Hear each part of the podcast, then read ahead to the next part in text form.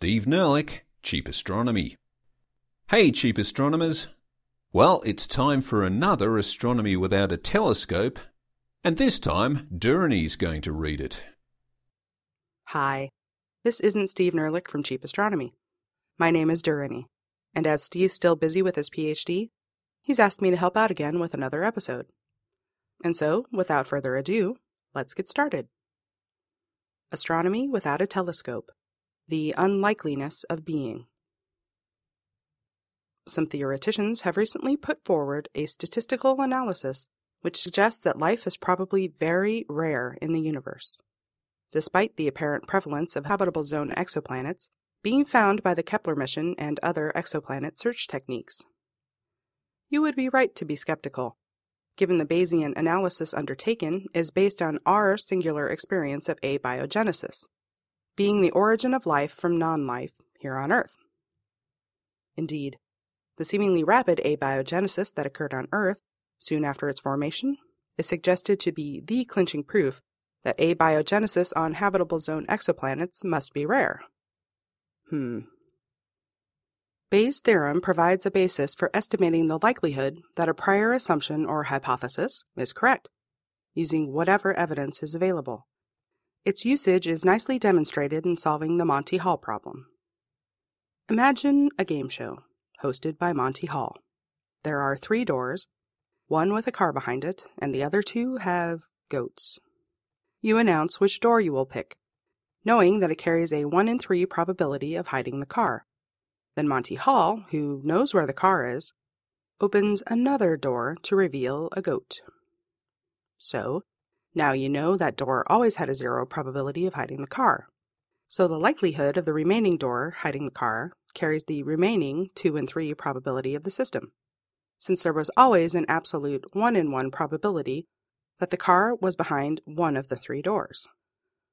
So it makes more sense for you to open that remaining door instead of the first one you picked. In this story, Monty Hall opening the door represents new data. It doesn't allow you to definitively determine where the car is, but it does allow you to recalculate the likelihood that your prior hypothesis that the car is behind the first door you picked is correct. Applying Bayesian analysis to the problem of abiogenesis on habitable zone exoplanets is a bit of a stretch. Spiegel and Turner argue that the evidence we have available to us, that life began quite soon after the Earth became habitable, contributes nothing to estimating the likelihood that life arises routinely on habitable zone exoplanets. They remind us that we need to acknowledge the anthropic nature of the observation we are making. We are here after 3.5 billion years of evolution. But that is only because this is how things unfolded here on Earth. The authors seek to remind us that interviewing one person and finding that she or he likes baked beans does not allow us to conclude that all people like baked beans. But that's just statistics. It's not really Bayesian statistics. If we are ever able to closely study an exoplanet that has been in a habitable state for 3.5 billion years and discover that it either has life or that it does not, that will be the equivalent to Monty Hall opening another door. But for now, we might just be a fluke, or we might not be. History has proved time and again that mathematical modeling is no substitute for a telescope or other data collection device. What we need is more data. Thanks for listening. This isn't Steve Nerlich, but this is Cheap Astronomy. And that was the article. Thanks, Durranie. The first time the Monty Hall problem was put to me, I intuitively calculated that nothing had changed, so the choice of the two remaining doors was just 50 50, and of course, I was wrong. And after I wrote this article, someone wrote in the comments to say the choice of the two remaining doors was just 50 50, so what's the problem? So, me and a good proportion of the Universe Today commentators tried to explain why that was wrong, and we totally failed. That first person never conceded the point.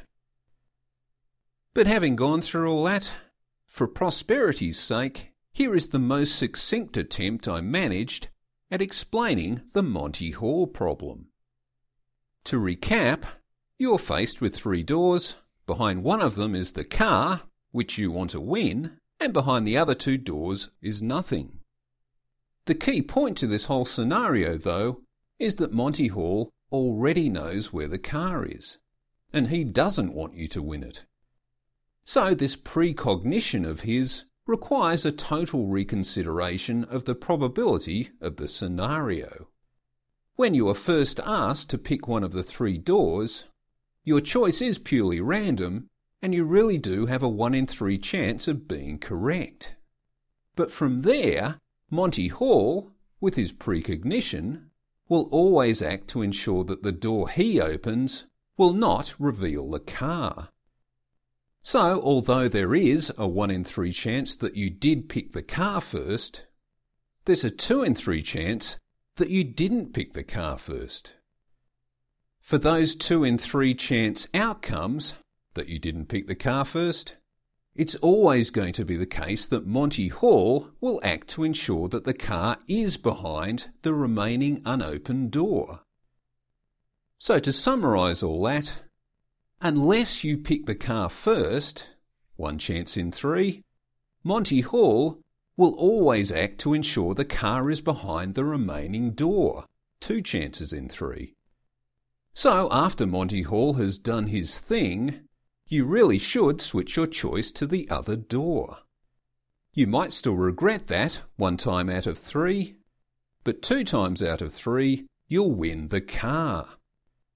What makes the Monty Hall problem a good example of Bayesian analysis is that second step, in which you recalculate which door the car is likely to be behind based on Monty Hall's action. His action gives you new information with which you can recalculate the likelihood that you were correct in your original hypothesis about the location of the car. And this is where the application of Bayesian analysis to the likelihood of life arising on other planets does seem a bit half baked. I mean, okay, we picked out our first door, the hypothesis that life always starts early on a habitable zone planet, but that's all we've got to work with. We haven't received any new information about life on other planets. Monty Hall hasn't opened another door. Anyhow, thanks for listening. See you next week. Steve Nerlich, Cheap Astronomy. If we are ever able to get this podcast script right.